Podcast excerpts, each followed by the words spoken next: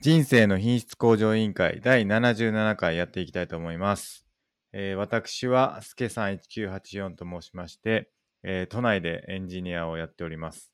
で最近はですね、42東京というあのエンジニアの養成スクールにですね、6月から通ってまして、まあ、課題を解いたりですね、あの仕事したり、まあ、やってます。趣味は読書なんですけれど、えーと最近は、えー3対2読んだのと、あとは、なんだっけな、今何読んでたっけな。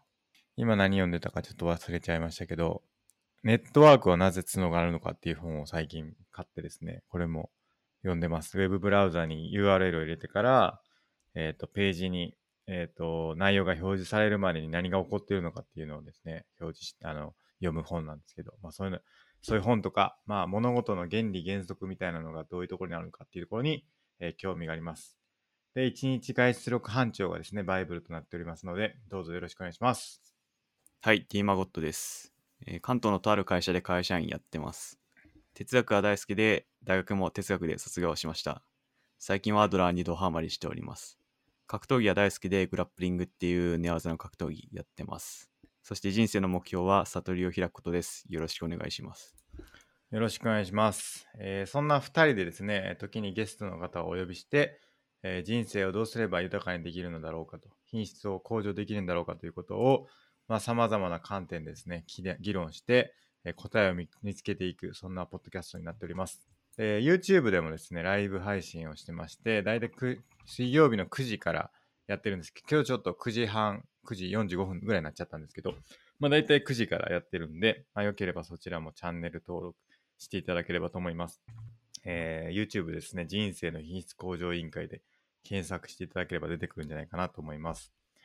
あとですね、えー公式サイトの方が scrapbox.io スラッシュ IQOL という公式サイトがありまして、えーそちらでですね、各回にどんな内容を話したかということを、えーまとめてますので、まあ、そちらもよければ見ていただければと思います。と、ツイッターが、えーと、IQOL2019 というアカウントでやってますので、まあ、そちらもよければフォローしてください。で、お便りと、えーですね、お便りはツイッターで、えーと、シャープ IQOL とつけてつぶやいていただければですね、お便りとしてご紹介させていただいて、えーと、議論させていただければと思うので、まあ、そちらもよければ、あの、投稿していただければと思います。あとは質問ボックスか。質問ボックス、質問箱がありまして、まあ、そちらもツイッターの方でですね、見れるんで、あのぜひ匿名でも送れるんで、ぜひ送ってもらえればと思います。あと今、YouTube 収録中ですってツイートしました。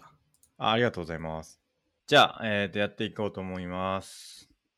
で、えっ、と、何ですかね。まずはお便りからいきますか。お便りいきます。はい。質問箱。質問来てる箱。来てない。えっと、どこまで行きましたっけ質問箱。質問箱は全部回答した気がするなあそうっすか。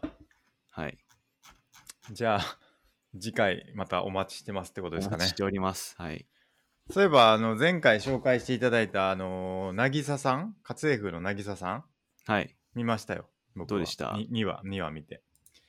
まだでも今のところ、人生についてそんなに深く考えるテーマではないかなって感じです。今のところですけどね。なるほどうん。まあ、仕事、まあなんか簡単にどんなんかで言うと、なんか仕事にこう生きる女性が主人公で、はいで、えっ、と、家政婦が、まあ、仕事に生きてるんで、家の中がぐっちゃぐちゃだったりするんですけど、はいまあ、そこに、あの、お姉ちゃん、妹かな、妹が家政婦の人を、まあ、誕生日プレゼントで、えープレゼントして、で、なんか、家を掃除してもらうみたいなのところが、まあ、バックグラウンドというか、前提というか、まあ、なんて言うんですかね、まあ、そういうとこから始まるみたいな。うん感じで、まあ、なんか僕の印象ですけど、逃げ恥の逆、逆バージョンみたいな感じやなって思って見てました。えうん。で、その家政婦の人が、まあおじさんなん、おじさんっていう設定で、なんでおじさんが家の中にいるねんみたいな感じで、ちょっと拒否反応を示しつつも、やっぱちょっと安心感があってみたいなうん感じで、ちょっと打ち解けていくみたいな、そういう話になってるかなって思いますね。ー、なるほどうんで仕事ではこう期待をを向けられてですね、まあ、あのエースなんですけど、そのエースの女性がですね、仕事も頑張っていく。でもはいちょっと失敗とかもすることもあって、まあ、それを家政婦の人に慰めてもらったりとかするみたいな、そういう展開ですかね、今のところは。なるほど。うん。そんなその、助さん的には深さは感じてないみたいな。今のところはまあ、なんていうか、背景説明みたいなところもあるじゃないですか、やっぱ序盤なんで。はいはい。なんでこういうふうなことが始まったんかとか、まあ、どういう人たちがその主人公の周りにはいてみたいな、まあ、そういう情報が多いかなとは思いますけどね今のところはですけど、なるほど。まあ、ここからちょっとどうなっていくかなっていうのは楽しみですね僕まだ見てないんで、ぜひ見てください、はい。うん、僕2話もう見たんでね、はい。はい、3話もまた楽しみにしてますはい。あと半沢直樹が今週から始まりますねそういえば日曜日かなえ、再放今送見てましたいや、ええ僕見てないですけど、あそうなんですか新シリーズみたいな感じなんですかあそうですそうですえ続きからー、はい。半沢直樹見てないんですか誠さん。僕、日本のドラマ全然見てないですね。あー、見た方がいいっすよ。半沢直樹だけ は。はい。ええ、他のドラマはいいかもしれないですけど、半沢直樹だけは、日本のドラマでは見た方がいい気しますね。そんなに。いや、めっちゃ面白いです。えー、うん。そ総集の編やってたんですよね、先週、先々週。面白さはどんなとこにあるんですかまあ、あの、池井戸潤っていう人が、あの、原作書かれてるんですけど、まあ、なんていうんかな、あの、その作家の人は結構その逆転劇みたいなのを書くのが、すごくうまいというか、まあ、そういう、なんていうんですかね、そういう物語が多いんですけど、うんまあ。半沢直樹もそういうストーリーですね。まあ、基本的に、うん半沢直樹っていうのが主人公の名前なんですけど、うん。あの、まあ、すごい優秀な銀行マンで、でもなんかやっぱ銀行の中にはすごいちょっといい意地悪な人とか嫌なやつとかがいたりするんですけど、はい。で、その嫌なやつにちょっと最初やられるんだけど、まあ、最後ちょっとやり返すみたいな、 そういうなんかこうスカッとするみたいな、あまあそういう展開が多いかーな。スカット系ですね。 スカッと系ですね。はいはい。えー倍返しっていうのが有名になりましたけどね、当時。そうですね。なるほど。すごい面白いんで、あのまた新シリーズ始まって、はい。ええ僕もその新シリーズの多分原作は本では読んだんですけど、はい。またそれがどういう感じでドラマになるのかっていうのは楽しみですね。うーん。うん。なるほど。本当に日本のドラマ見てないからな。いや、その最後がね、その前作っていうかその最初のシリーズの最後が、えーっていう終わり方やったんで、はい。まあ、それが今後どうなるかっていうのが、まあ、見どころって感じですよね。うんうん。ええなるまほあど。ちょっとマホさん見てないからあれですけど、はい。ええそんなところですかね。今週の日曜日からかな。は多分なるほど。助さんの中で日本のドラマナンバーワンは半沢直樹。あなんー、すとか言ってもいいかもしれないですね。えー、うん。と言ってもいいかもしれない。全然見てないな。本当印象に残ってんのも一つもないですね、僕。マジっすか。ハゲタカとかも結構好きですけどね。ああ、全然見てない。あと、日本のドラマなんかあるかな。うん。思いつかない。パッと思いつかないな。ううん。ん。うん。僕、海外のばっかっすね。ですよね。はい。最近僕、鬼滅の刃見てますから。アニ前メ。回言ったかもしれないですけど、アニメでね、はい鬼滅の刃。はい。まあ、これも面白いですよ。なるほど。アニメも見ないですもんね、孫さん。見てないですね、僕も。ええはい。ちょっと見に行きましょそうっすね。見てきます。う。はい。じゃあまあ、あの、お便りないってことなんで、はい。はい。じゃあ早速、あの、100のリストからいきましょうか、さっさと。そうか。100リストの回だった。はい、そうです。そうですえーっと、 100のリスト。えー、2020の100のリストですね。はい。じゃあ僕から、はちいょ。っと順番に見ていきますけども。はい。えーっと、そうですね。うーん、なんかあるかな。なんかあるかな。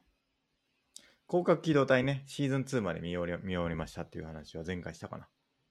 やりましたと。はい。あとは、うーん、最近本読めてないんですよね。はい。あ、3対2ね。3対2は読んだんですけど、英語じゃないっていう問題がありますね。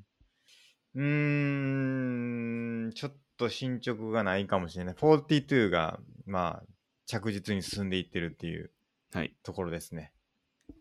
えーはい。 42。はいはい。 2つ目の課題もクリアして、今ちょっと3つ目にチャレンジしてるぐらいの感じですね。はい。まあ、ずっと42やってるんでね、はい。なかなか 他のことにちょっと手が出せてないっていうの が、まあ現状ですかはいね。まこさんどうですか僕はですね、あの、野田俊作のアドラーの4冊の本を読みましたね、全部。はいはい。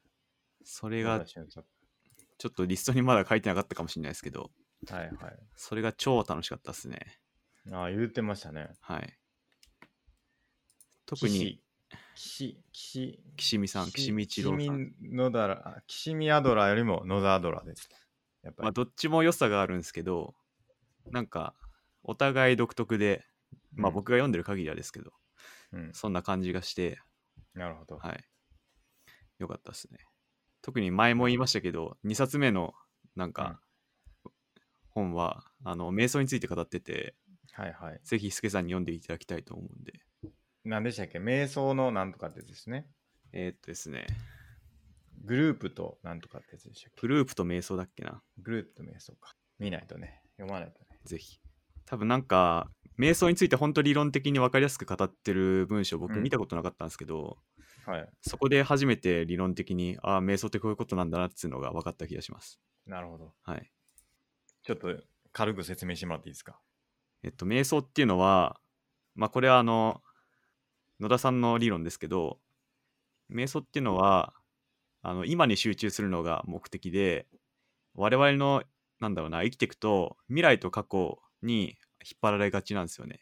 うん。で未来からは不安が生まれて過去からは後悔が生まれるって言ってて、うん。まあ、それは実はありもしない想像上の存在っていうかものなんだけどそれに対してそれから引っ張られてるのが問題だって言ってで瞑想することによってその今に集中してあの過去と未来を断ち切るっていうのが目的ででさらに面白かったのが瞑想のトレーニングと瞑想状態っていうのがあって、ほうほ瞑想のトレーニングはあのそれこそ座禅みたいに組んで、う。うん、あのじっとするっていうのも一つなんですけどその野田さんがおすすめしてたのはなんかダンスをおすすめしててうん。ダンスするとその過去と未来が見えなくなってあの今に集中できるから瞑想のトレーニングにはすごいいいっつってて、おー。なるほど、なるほど。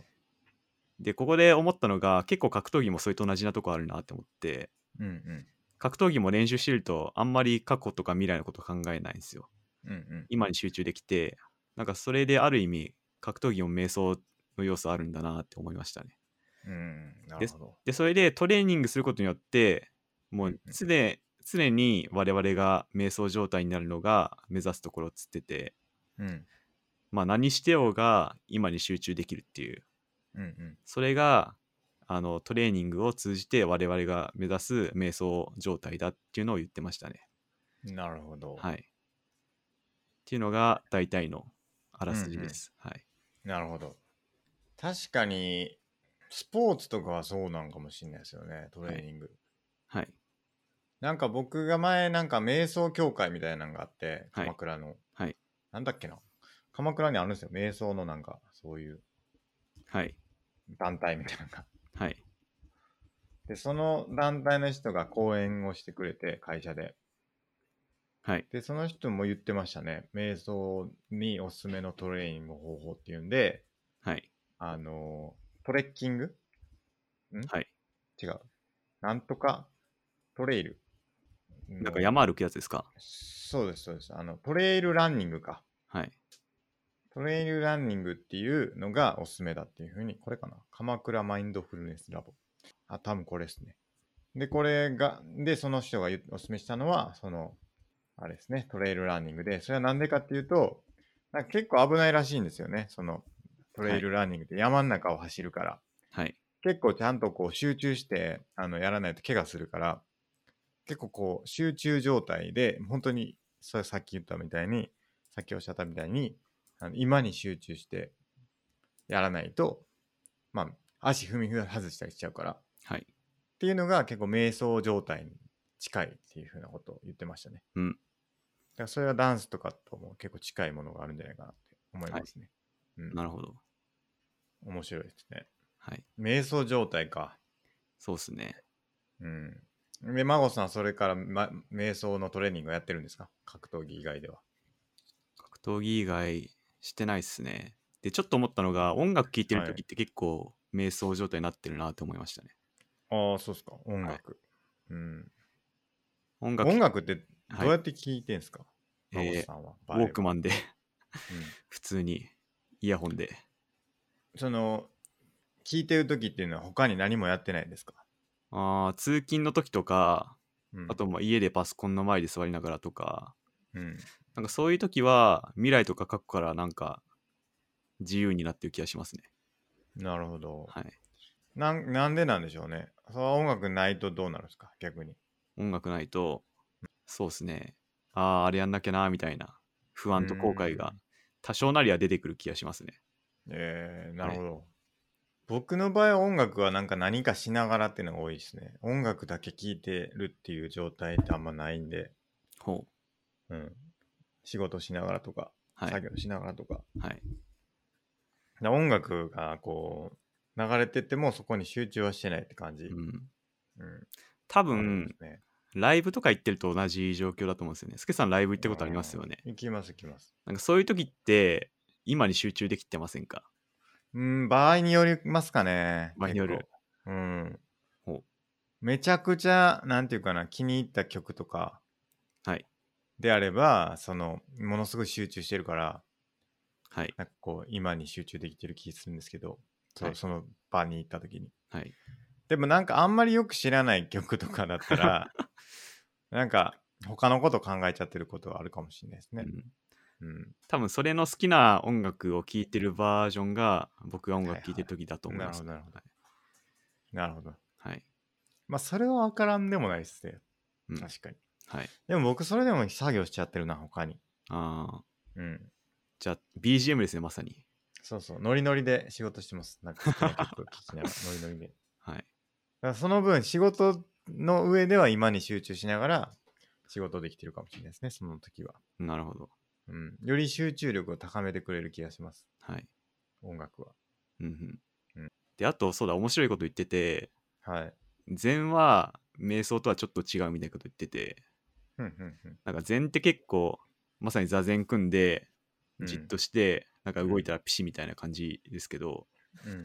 なんかそりゃ、なんか、なんだろうな、生活っていうか態度を強制させるような感じで、うん。マードラー的な野田さんが求めてる、その瞑想とは違うっていうのを言ってましたね。なるほど。はい。なんかそこの話の中では、その、ビパッサナ瞑想とか、はい。サマタ瞑想、サマタでしたっけサマタ、サマタ瞑想か。はい。とかは出てくるんですかああ、出てないかもしれないですうね。んはいなんかあれこそがなんかこう理論的に まとまった書籍なんかなって思うんですけど、はい。瞑想に関しては。そうですね。瞑想も結構ありますからね。多う分、ん、日本の鎌倉時代の鎌倉仏教とかはとまた違うと思うんですよね。うん、うん、ある意味、ビパッサナー瞑想とか、まあ僕が知ってる範囲では結構なんだろうな、アドラー的な意味合いっていうかうん色合いがちよ強いんじゃないかなっていう気がしはいまはいす。。そうですよね。なんかそんな気がしますよね。はい。今にし、今に集中とかっていうのは、まあ、集中の瞑想なのかもしれないし、はい。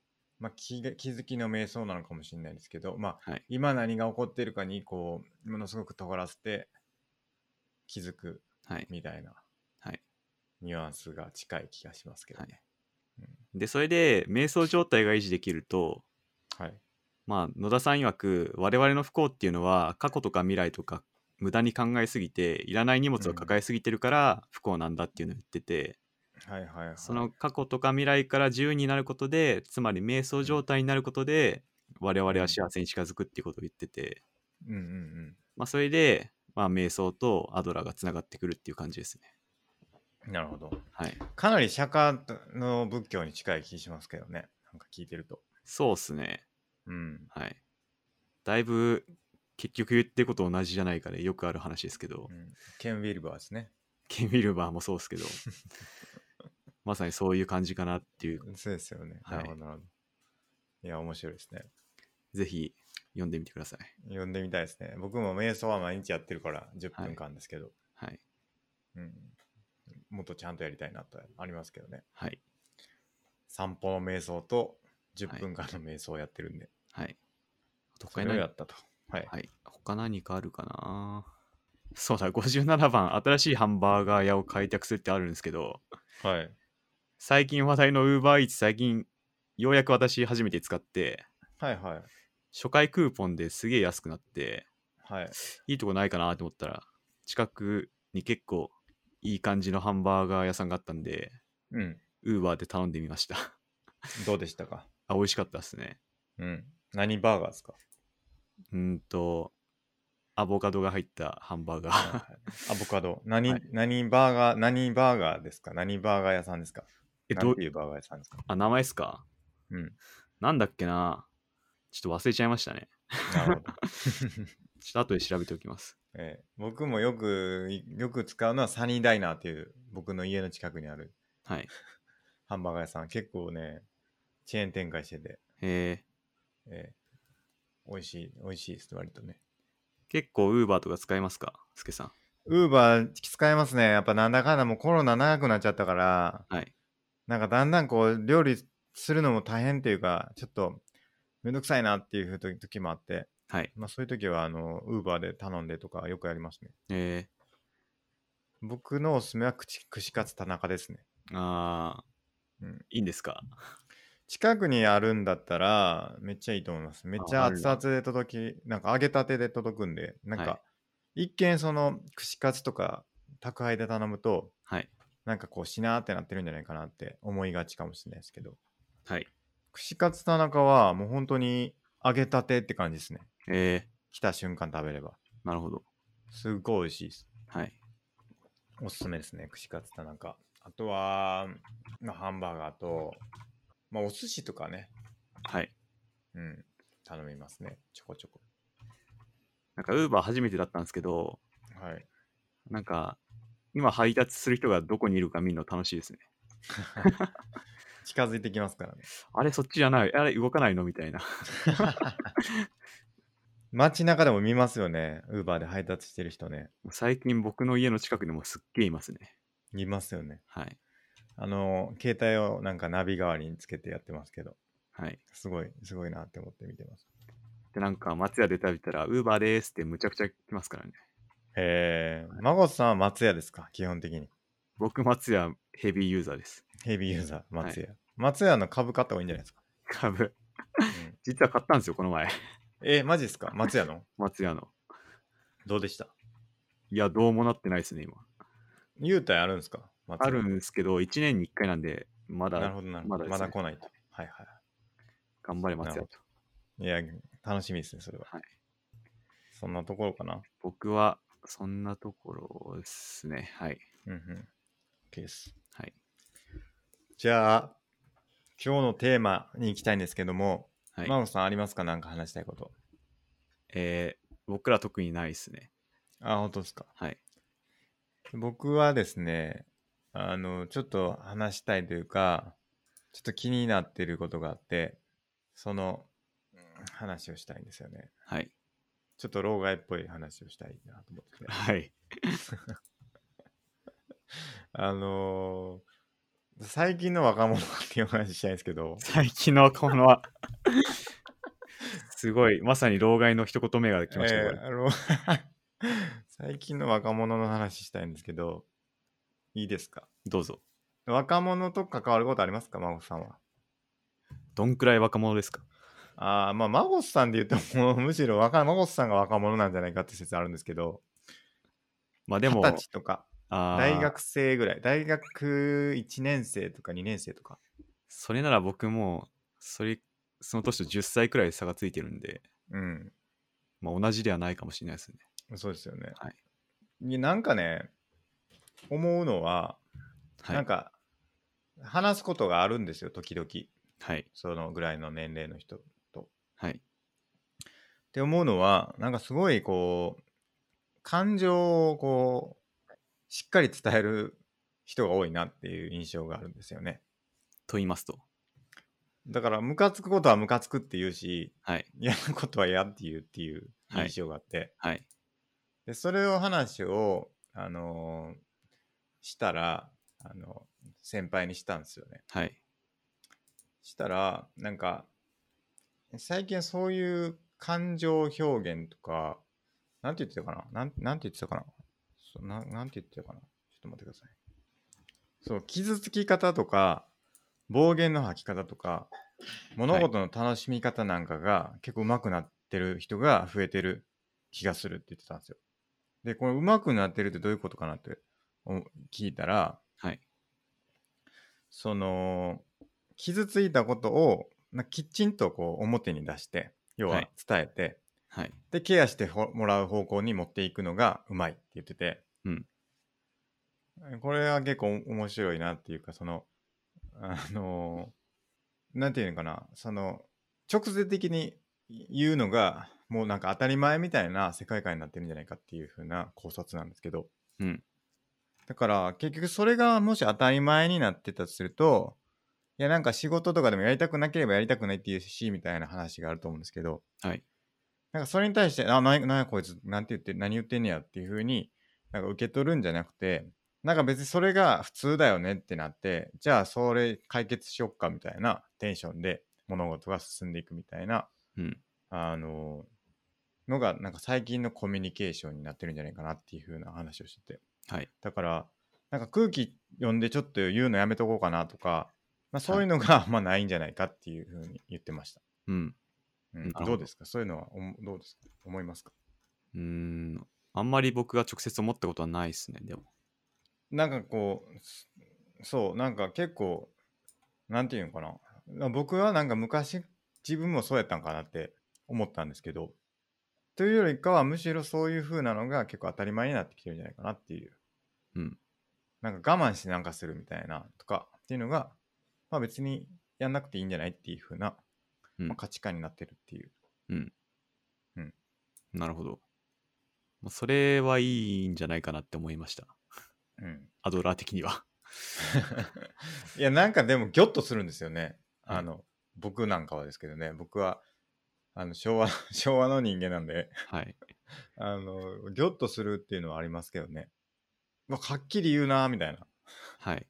感じはい、ええ。っていうので、ちょっと僕は驚いたっていう話ですね。うん。ちょっと気になってるのが、はっきり言うのはいいと思うんですけど、うんなんか傷ついたとかで相手をコントロールしてしようとしてるんじゃないかなっていう、そういうパターンもあるんじゃないかなって思ってて、あーあ、それがうまいっていう表現の一つかなと思いますけどね。それも含めての、はい。なんかこう、言うことによって相手がどう受け取るから、や、なんか解決してもらおうみたいなのも、一つのこう、なんていうか戦略として、はい。まあワークしてるっていうはいふうに見えますけどね。まあ、多分自分が思ったことをはっきり伝えるのとその傷ついたとかネガティブな感情で相手をコントロールしようとするのはまた別の問題じゃないかなと思ってて多分そのうん。まあまあま感情でコントロールするのは正直良くないと思うんですよ僕はあ。あーではもいそのかんコントロールしてしようとしてるかはいどうかって分かんないですよね周りからはそうですねわかんないかもしれないですけど、そこはなんだろうな考え考えるしかないと思いますねはい本人がってことですよねまあそれかあの相手がうんはいまあ、でも相手がっていうかそのなんていうかあこいつコントロールしようとして言ってんねやなってはい思ったとして、はいどうしますかって話だと思うんですよはい。まあ、そこは乗らないじゃないですか。コントロールされないはい。されない。いやそうなんですよねなんかねはい。結構そういうなんか気持ちをこうはっきりと言うっていうのはある、ある気がしますねなんとなくですけどまあでも文脈にもよると思うんですよね。うんそれこそ、スケさんが今日ステーキを食べましたって言って、前も話したけど、今日私サラダしか食べてないんですけど、バカにしてるんですかみたいなことが、まあ言う、言えるじゃないですか。はいはいなんかそういう文脈で、うんなんか被害者ぶってマウントを取ろうとししようとしてるのかとか、はいはい結構いろんな文脈があると思うんで、一概にはまあ言そうですえねないかなって思いました。そうですね。はい。いや、なんかね、まあ、それはそれで、まあ、一個の例としてあれなんですけど、なんか自分がこう、年を重ねたなとはい。思う瞬間ってありますか、まこさんは。で僕一切ないですね。あないですかはい。終わってもうた。な話い終わっちゃいましたね。なんだろうな。なんか僕の考え方がはい。成熟してるなっていう感じるときはよくあると思います。ああ、そ、それに近いかな。うん。なんか、ノリが軽いなって思うことはありますね。他の人が。はいはいはい。はい。なんかあんまり他人のこと考えたりとか、はいいいコミミュニケーションの方法とか知らないんだろうなっていう人は、まあ、それをよく感じることはありますね。うんうんうんまあ、。それがじイコール自分が年取ったなのかって言われると、ちょっと違うかなっていう気もしてますね。うん。はい。確かになはい。いや、なんか、気づかないうちに成長してんのかなってうん。思うことあるんですよね。はい。なんか、まあ、これも本当老害っぽい感じなんですよね。 いや、なんかこう、こうした方がいいのになーって思うことって結構あって、はい。コミュニケーションのやり方にしてもそうですけど、はい。なんかこう言った方がいいんじゃないかとか、こうそういう言い方したらこういう風に受け取る人もいるよなとか、はい。なんかこう、いろんなこう、目線を意識するようになるというか、うん。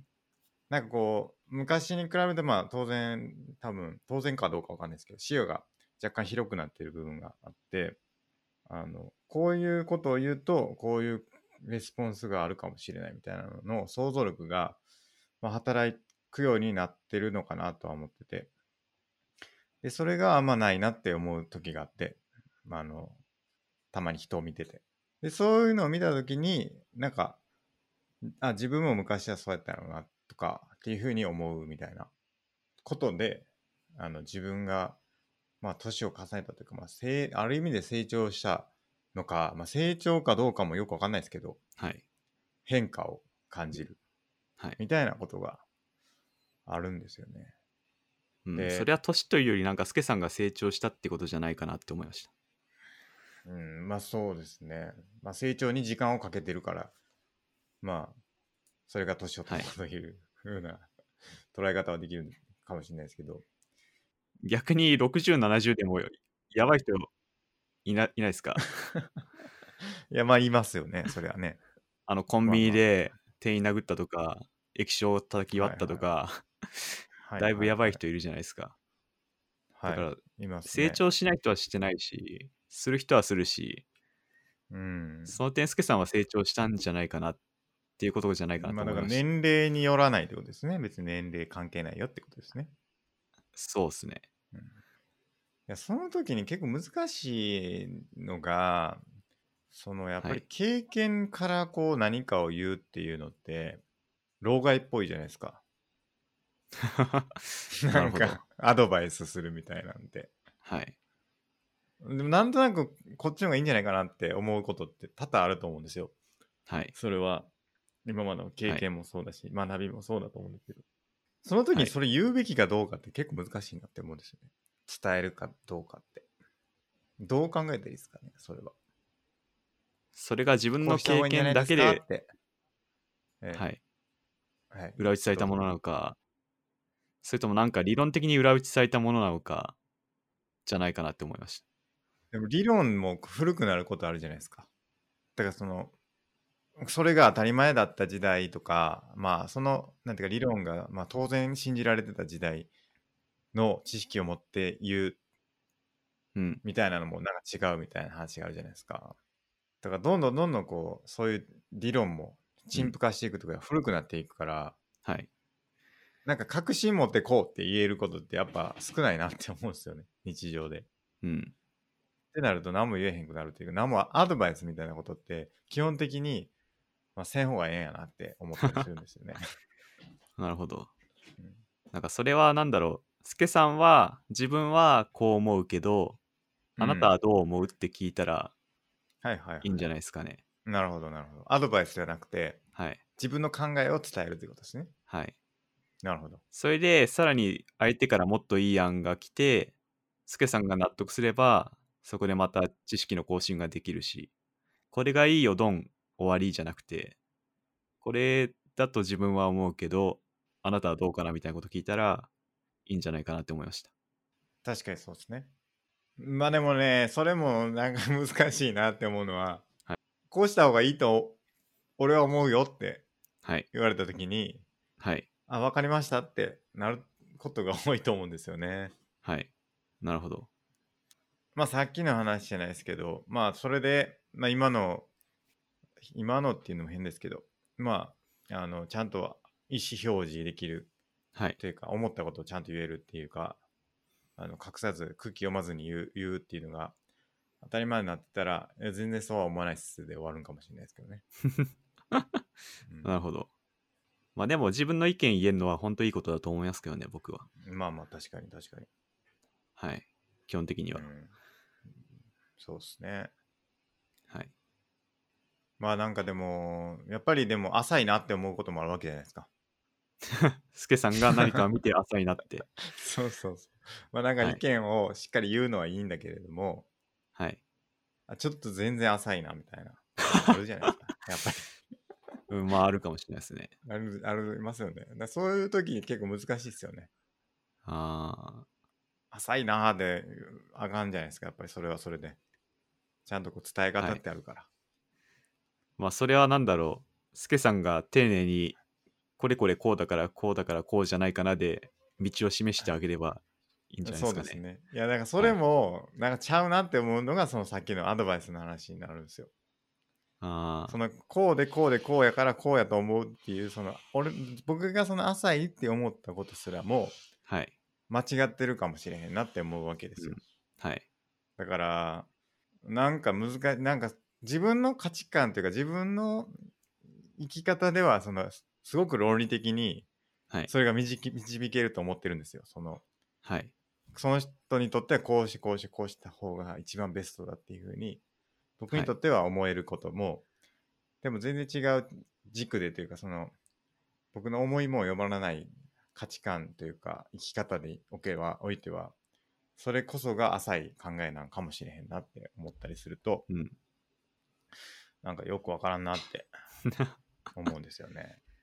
多分、究極的には、うん、もう課題の分離だと思いますね。まあまあまあ、確かに。はい。その人が決めたことだから、もうそりゃ、スケさんは口出さないで、まあ、最悪いいんじゃないかなって。まあそうですね。はい。いやだからその何かこう先輩後輩みたいな関係性で指導するみたいなのっはい。て難しいなって思いますけどね。うん。孫さんっていますか後輩って。もちろんいますね。あ、いますかどうですか、後輩は最近の後輩は後輩は。最近の若者どうですかいや、そんな特別ああだこうだとは思わないですけどね。そうですかはい。最近の若いやつはって言ってないですかいや、言ってないです。 管巻いてないんですか管巻いてないですね。大丈夫ですね。ああはー、大い。丈夫 大丈夫とか言って。はい、そっか。管巻いてる人います逆に。ああ、多分一番巻いてるのは僕じゃないですか。 さ若最近の若者代表ってことですか最近のめんどくせえ若者代表ですよ、間違いなく。 そっち側やったか、孫さんが。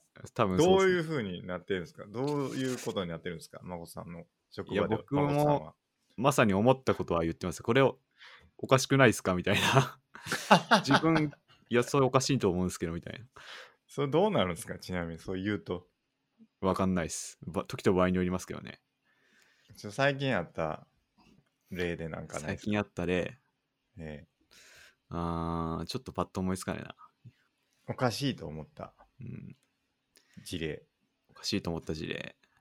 はうんちょっとここでは喋れないかな。 それはしょうがないですね。はい。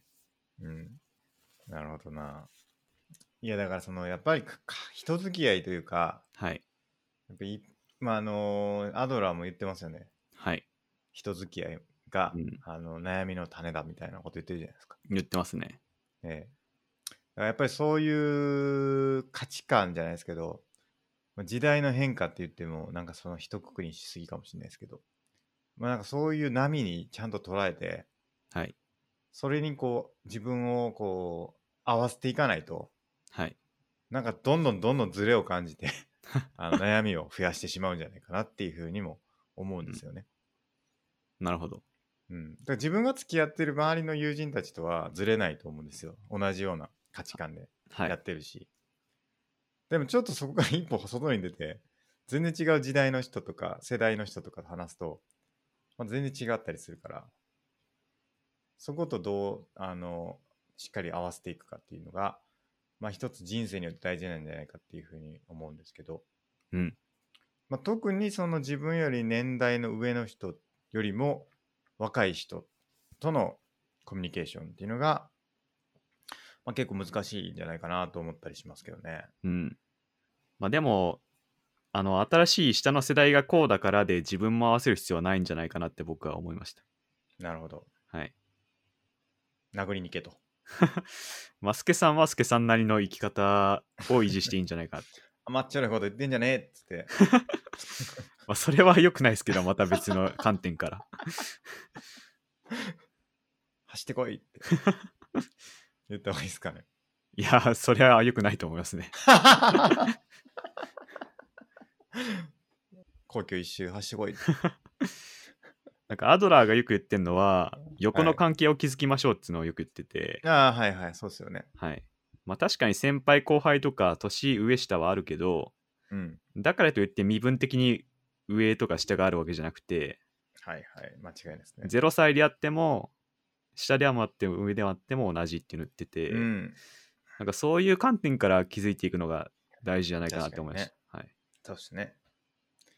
関係ないと。関係ない。敬意を持って。そうです。難しいっすね、でもね。そうですね。いや、敬意持つんですけど、はい。真帆さんも言ってるみたいに、考えが浅いって いう人もいるわけじゃないですか。よく、は真帆い。さんが言ってると思うんですけど。はい。まあ、それはそれってことですよね。 まあ、究極浅くそれはそれてで、うん浅くていいんじゃないですか。浅くて失敗するのはその本人なんで、でも、ちゃんと目標を持って、はい。あの、意義を見出して、やらないといけない。大学行くにしても、なんで行くのか、何をやりたいのかっていうことをしっかり意識して行くべきだっていうのが、真帆さんの考えなわけですよね。はい。でもそれを持てない人が、こうはいやっぱり就職予備校のように 大学を使ってしまうと。はい。例えば。はい。うん。それが、まあそれはそれってことですね。まあ、それは良くないと思いますけど、うん。まあ、それで損するのはその本人なんで、まあね。はい、究極的に。うん。なんで僕はまあ、あくまで意見を述べてるだけで、強制してるわけではないですからね。まあそうですよね。はい。いやー、そうですね。はい。まあということをね、ちょっと感じましたという話でした。はい。まあ若い人たちと、若い人たちとというか、あの、年の離れた人たちともしっかりコミュニケーションを取っていきたいなと。はいまあ、。僕は 思いますということですね。うん。まあ、でもコミュ若い障。 なんで。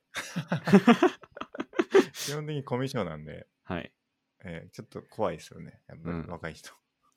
それ、劣等コンプレックスですね。そうかもしれない。はい。えー、劣等コンプレックスかもしれないですね。私、コミュ障な んで、劣等コンプレックスですね。アドラーハンマー出ました ね。出まし真た。帆さんのアドラーハンマー。はい。え今回も出ましたね。ー、出ましたね。はい。アドラーハンマーっていう言葉、ちょっとやっぱ広めていった方がいい ですね。正論暴力に続いて結構使えるなアドラーハンマー。結構使えると思うんですよね。はい。うんアドラハンマーって何かっていうと、何ですか、孫さん。アドラハンマー。アドラー。元はあれですよね。ハンマー持つ人は全てが釘に見えるって誰の言葉でしたっ けそうです。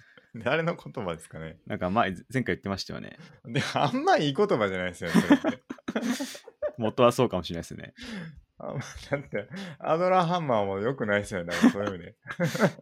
まあ僕がアドラー大好きだから何でもアドラーに見えるっつって。いやアブラハム・ハロルド・マズローですねあ、。マズローか。マズローですね。はいはい。うん、何でもかんでも、あの、ハンマーで直そうとしてしまうと。うん。本当はドライバーがあったらドライバーでやった方がうまくこういくのに、うんハンマーでこう叩き潰してですねはい。ネジが壊れてしまうと いうこともやってしまう。はい。つまりこれはアドラーハンマー、アドラーハンマーで殴られた人はですね、本当は別の解決策があったかもしれないのに、アドラーで殴られた結果、壊れてしまう と。壊れちゃったか。そういうことがあるわけですね。はいうん。そうっすね。うん。だから、別の、やっぱドライバーをうん。得てほしいですね、真琴さんには。ぜひ。なるほど。アドラードライバー を。はい。アドラードライバー。それもアドラーか。一緒や んけ。っていうことですけどね。はい。うん。いや、そうですね。はい。で、もう一個いきますか。もう一個。はい。なんか言ってましたよね。どうですか真帆さん。資本、 資本主義の話また言ってましたよ。資本主義。え言ってましたっけええ、資本主義がもう一回 話したいって言ってませんでしたこのあ資本主義の奴隷、奴隷じゃないか。 何でしたっけーあ。資本主義が我々の生き方を不幸にしてるって。ちょっとよく考えたら、ま、そうまそう 前話したことだなもうっ5回目て。ぐらいですけど ね。はい、行きましょう。え、また話すんですかアップデートしましょう、それちょっと。アップデートやっぱりえええアップデートあったってことですよね、真帆さんの中 で。 あの、あったと思ったらなかったっすね。なかったんか。 どういうこと結局同じことだなって思いましたね。えもうじゃあもう一回、まあ、最高、再、再、再度言っときましょうよ。再度それは。はい。なんだろう。やっぱ自分がやりたいことをやるっていうのが一番大事だと思うんですけど、はい。こうなんか結構資本主義社会はあれこれ周りから言われることが多いんで、うんこう。なんか社会的な基準を、なんだろうな、押し付けられることが多いんで、うん。なんかもしこれがなくなったらどんな生き方になるんだろうなって想像して、うん。で、そこでちょっと考えが広がったかもしれないから、ポロッと案として書いたのかもしれないですね。うんちょっとどう、ちょっと広げてくださいよ。どうなるんですかね我々が資本主義から完全に自由になったら。資本主義から順位になると、はい。お金を意識しなくなるんですかお金意識しなくなるかもしれないですね。なんかベーシックインカムとかもなんか似たようなものになるかもうん。まあそうですよね。な。はい。どうなるんですかね。はい。でもなんか、こう、喜びはい。まあ確かに、確かに、あ今パッと思ったのは、はい。さっきの話じゃないですけど、より今に集中する世の中になりそうな気しますね。うん。そうっすね。だってお金とかもなんか、やっぱ将来が不安だからいっぱい持っとかなとか、はい。あると思うんですよね。なんかやっぱ未来をイメージしながら、こうお金を稼ぐみたいなことって多いと思思ったんですよね、パッと今。はい。だから、それが別に特にないっていう世界でおいては、うんなんか本当に今やりたいこととか、はい。まあ、今大事だと思うことを、まあ、やることにつながるんじゃないかなっていうう。ん。例えば逆に、なんていうのかな、個人でやるのはいいと思うんです。個人でできることを、はい。そのなんていうか自分がやりたいことをやるっていうのは、なんかすごくうまくは回るはい。気がするんですよね。はいなんか絵描いたりとか。はい。個人制作みたいな。はい。でも、なんかみんなで頑張ってというか、みんなで力合わせてやらないとできないものみたいな、うん。まあ、本当に1万人とかが関わってやらないといけないとか、映画とかわかんないですけど、映画作ったりとか、はい。ゲーム作ったりとか、はい。車作ったりとか、はい。そういうのって成り立つんかなってちょっと思ったりしますけどうね。ん。確かに。その。同じ方向性につなぎ止めるものがはい。なくなるから、 うん。結局これやってくださいねっていうことに対していや僕はそんなんやりたくないっすっていう、はい終わるっていうさっきの話 だそ。のえ えでなってえいやでもこれ作らなあかんねんけどみたいになってはい。どうすんねやろうなっていうそのみんながみんな同じ方向で完全にね向く方向揃えられればいいですけどはい。お金っていう共通のなんかこうなんていうか大事にしてるものみたいなのがなくなったら大事にしてるっていうか、まあ、一応それはあったらいいよねっていうので共通見解みたいになってるからなんか多少こう心のズレとやれてることと心のズレがあったとしてもお金っていうものでこう方向をバッて変えれるみたいなのがあってはい。成り立つそういう集団での制作物みたいなのってうん。なんか難しくなる気がするんですけどね。なるほど。なんか一つ思い出したのが、アドラーの学会ゆ行くと、なんかみんな全然違うことを言うらしいんですけど、でもみんなアドラーのことは基本的なことを知ってるから、共同体感覚があるから、うんあの、変な喧嘩はしないっていうのを言ってて、うんなんかそれと同じようになんか、いいものをみんなで作るんだとか、この共同体に対して貢献するんだっていう気持ちがあれば、うん多少はなんか、大変なことにこじれたりはしないのかなとは思いましたね、今。なるほど。はい。いやなんかこう結局はい。会社とかもそうだと思うんですけどはい。多数決で物を作ったらあんまうまくいかないっていうあるじゃないですか。 ああ、はい。こうみんながいいと思ったものに持ち寄って全部こう合わせ技で作ったらなんか変なものができるっていうのがあってはい。でも逆あのーまあそれはなんかいいチームとしてはすごいいいしなんかこう気持ちよくみんな働けてうん。なんかこうみんないいもの作ろうっていう思いはあっていいんだけど出来上がったものを見てみるとそんなにいいもんではないみたいなまあいい時もあるんでしょうけどっていうのがあったりとかでも逆に一人のもう独裁者みたいな人がすごいでもその人は天才的なこう感性を持っててもうこうだって言ってこう作るんだって言って他の誰の意見も聞かずにあのやりきるみんなそれに従うしかないそれでお金をもらってるからっていうまあ そういう世界観ででも出来上がったものはすげえいいみたいなのもあるわけじゃないですかだからそういうのが できにくくなるんじゃないかなってうん。思いますよね独裁者にだな何でもってその他の人がついていくんかっていうのがお金っていうものがなくなると、うん、そこに共感がもともと得られてないわけだからはい。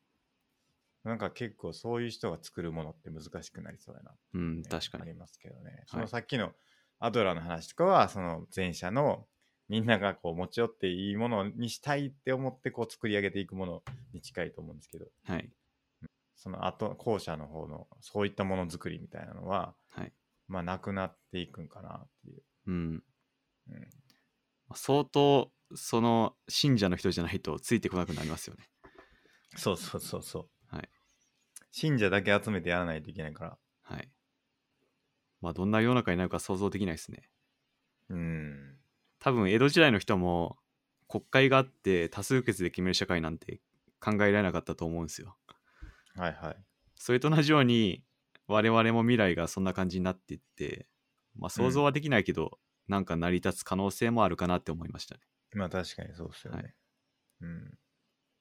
まあだから、お金もまあ一つの宗教みたいなもんだっていうのを言ってましたけどね。なんか確か、どなハラたかリさんが。ハラリさああ、はん。い。はい、結局、共同幻想っていうか、はい。これはみんなにとって価値価値があるものなんだっていう風な思想をみんなで共有できてるっていう、はい。はい、世界だから。確かにうんでもある、ある人が信じへんかったら、もう成り立たないけど、まあ、それを信じる、みんなが信じてるから、成り立ってるっていううん。お金とかまさにそうっすね。うん、お金がまさに。でもしだからこそ、そういう組織とかがでかくなったりとかうん。はできたっていう、はい。そのやっぱり村社会というか、その25人ぐらいが限界みたいな、はそい。のまとめたりするのに。はい。そのだから社会の発展においては、やっぱりお金のえインパクトっていうのはやっぱでかい。それでこうみんながこう一体化できるはい。ツールとしてはすごく優秀確かに。なのだろうなとは思いますけどうね。ん。うんそうっすね。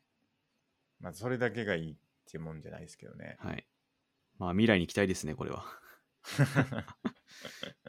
そうですね。はい。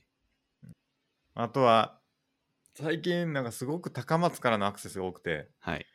ポッドキャストの。はい。先週2000再生ぐらいされて て、なんか、はい。急に。はい。 1日600回とか再生されてて、うん。ほとんどの高松からでしたね、アクセス。なるほど。だから、ひょっとしたらこのポッドキャスト聞いてくださってる方もみんな高松の方かもしれないんですけど、っはい。てことで、ちょっと高松へのメッセージを孫さんからいただきたいなとはい。思うんですけれども。高松といえば何ですか何ですかうどんですかうどん。うどんもありますね。あとあのあれですかねあのーはい。鳥鳥高松って鶏う肉どんいや、鶏のね、あの、なんて言うんですか。あの、焼いたやつ、照り焼きみたいなやつ、なんて言うんだっけな、あれ。え高高松っていうか、グルメで調べたら出てくるかな。あの一角、一角っていうのがー、はい。あって、結構有名なんですよ、一角。あれ、高松じゃなかったかなこれか。高松グルメ一角。一角高松店っていうのはあるけど、これ、高松のあれではないのかな一角。一角。香川、四国香川。一角。骨付き鳥ですね。骨付き鳥。ほう。えこれね、結構有名ですよ。うん香川県、香川県丸亀市ですね。ー、はい。ちょっと違うか。高松とはちょっと違うか。丸亀市ではないもんな。隣、隣らへんで隣すでね。すか。隣ですか。あれ結構好きなんですよね。あの、鳥、鳥の、なんか、ええー美味しいんですよ、これが。ー、なるほど。ありますか四国、香川とか行ったことありますか僕、四国上陸したことないです。あ、マジっすか。はい。僕2回かぐらい行ったことありますね。えあの、お父さんが出張というか、あのはい単身赴任してたりとかしてて、行っはたいことがありますね、四国。また家から結構近いんで、僕も地あー元がそうか神戸なんで、まあ、はいちょっとちょいと行けば、ー、そうですねたどり着。けるえ香川でしたっけ高松でしたっけゲーム禁止条例が出てるのは。ー、高松だっけなゲーム条例。はい。やばいですよね、あれ。はい。どうですかあれにはどういうふうに香川県ですよ。香川県ゲーム規制ですよ。香川県か。規制条例。はい。どうですか孫さん。いや、どう正い直う見解僕は良くないと思いますけどね、やっぱり。良くないってはいいうのは。なんだろうな。これこそまさに、あの、アドラーで言う、またアドラーハンマー出ましたけど、 あの、他人の問題ちょっと大きに、な声で笑っちゃった。はい他人の問題にど土足で踏み込むことだと思いますけどね。えーはい。まさにそうですよね。はい。アドラー、アドラーと法律ってはい。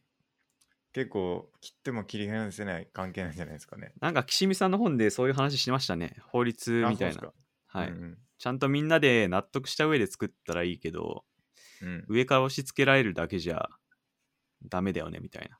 まあまあそうですよね。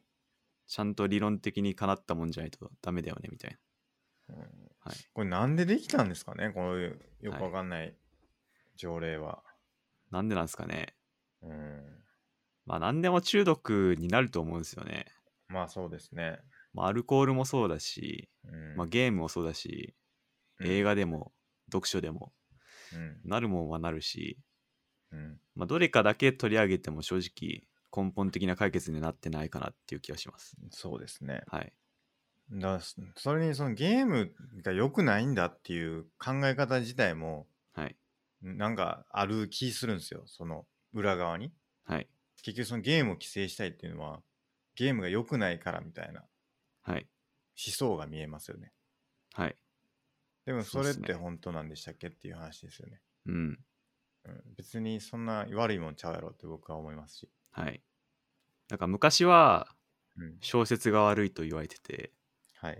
またある時は漫画が悪いって言われてて、はい。で、今はゲームが悪いって言われてるんですよね。そうですよね。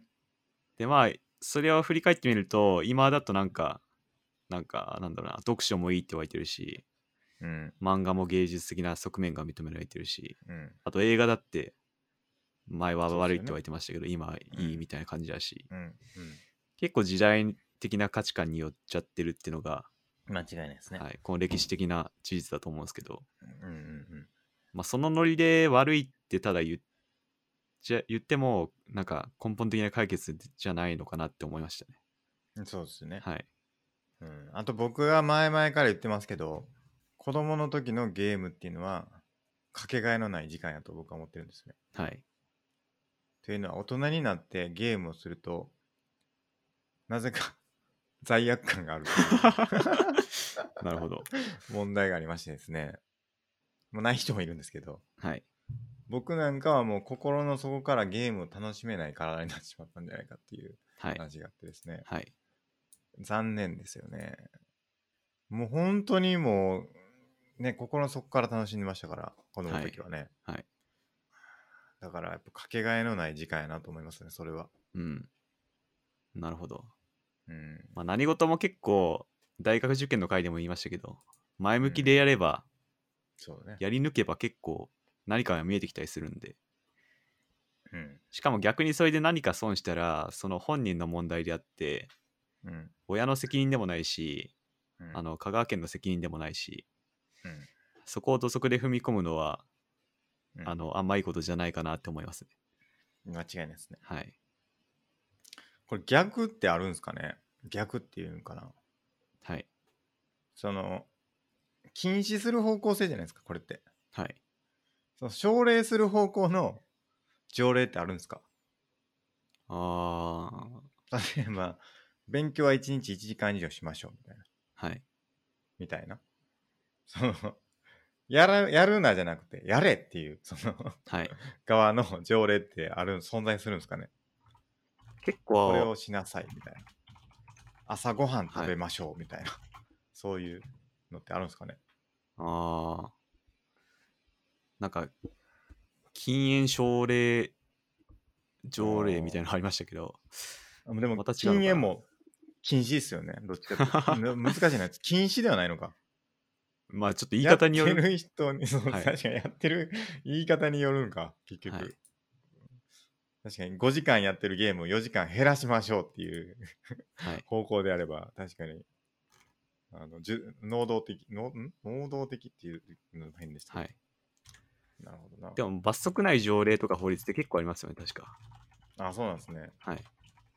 都内とか、都都県都都あの東京都だとなんかあるんですかね。あーなんか今パッと調べて出てきたのは、はい。まあ、東京じゃないですけど歩きスマホとか歩きスマホ禁止条例。規制罰則なしだけうどん防止みたいな、 まあまあそうっすよね。は歩きスマホは確かに規制して。なんかでも体当たりする人が体当たり捕まってましたね、最近。 やばいな知ってますいや知らないっすそれは体当たりした人が、なんか、逮捕されたんですよ。えで、なんかね、女女性の胸を狙うぶつらぶつかり男逮捕って書いてます、ね。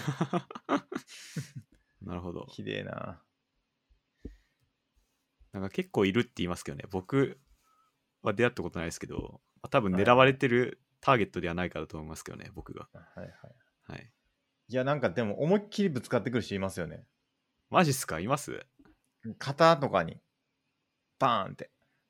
いや僕全然合わないっすねあの、こう、なんていうか、歩いてたら、はいその当たってしまったとこじゃなくてはい当たる瞬間にこっちにこう あの力入れてきてる人いや僕全然出会わないっすねあ本当ですかあれだけかもしれない、千代田線だけかもしれないです いますよえ僕はそれを避けるのが好きですねー、はいスカッてなやるほっぱり そういうのがやっぱ気持ちいいです、はいえ。千代田線の闘牛士、助さん。 いい今日は出ますね孫さん例えが例えというか名言が名言。ええ、千代田線の闘牛士としてやっていきたいなと思いますけどね。はい。はい。今日はそのところですかね。そうですね。うん。はい。あと、できれば高松の方からメッセージが欲しいですね。あ、ぜひ欲しいですね。これあの本当何で そうそうそう。本当なのかっていうのがね、まずあるのあるある。なんでそんなアクセス増えてんのかっていうのが不思議でしょうがなくて、はい。なんか変、バグちゃうかなと僕は思ってるんですけど ね。何かの、何かしらの。はい。うん。なんかどう、同じ時間にバーって来てるんで、はい。もう本当に 1, 1時間とかに来てるんで、はい。多分ね、バグなんですよ。なんかの。なんかのバグなんですよ。はい。それがちょっとわかんないんで、うん。まあ、もしなんかわかる人がいたら、新聞に載ってたとか、はい。まあなんか そういうのがあったら教えてほしいですね。はい。うんまあ、高松じゃない可能性もありえますもんね。まあ確かにそうですね。はい。確かに。まあぜひ教えてください。はい。はい。ということで、今日は、えっ、と、アドラハンマーとはい。いうことでやってきました。はい。はい。じゃあ、以上ですかね。はい。はい。では、本日もありがとうございました。ありがとうございました。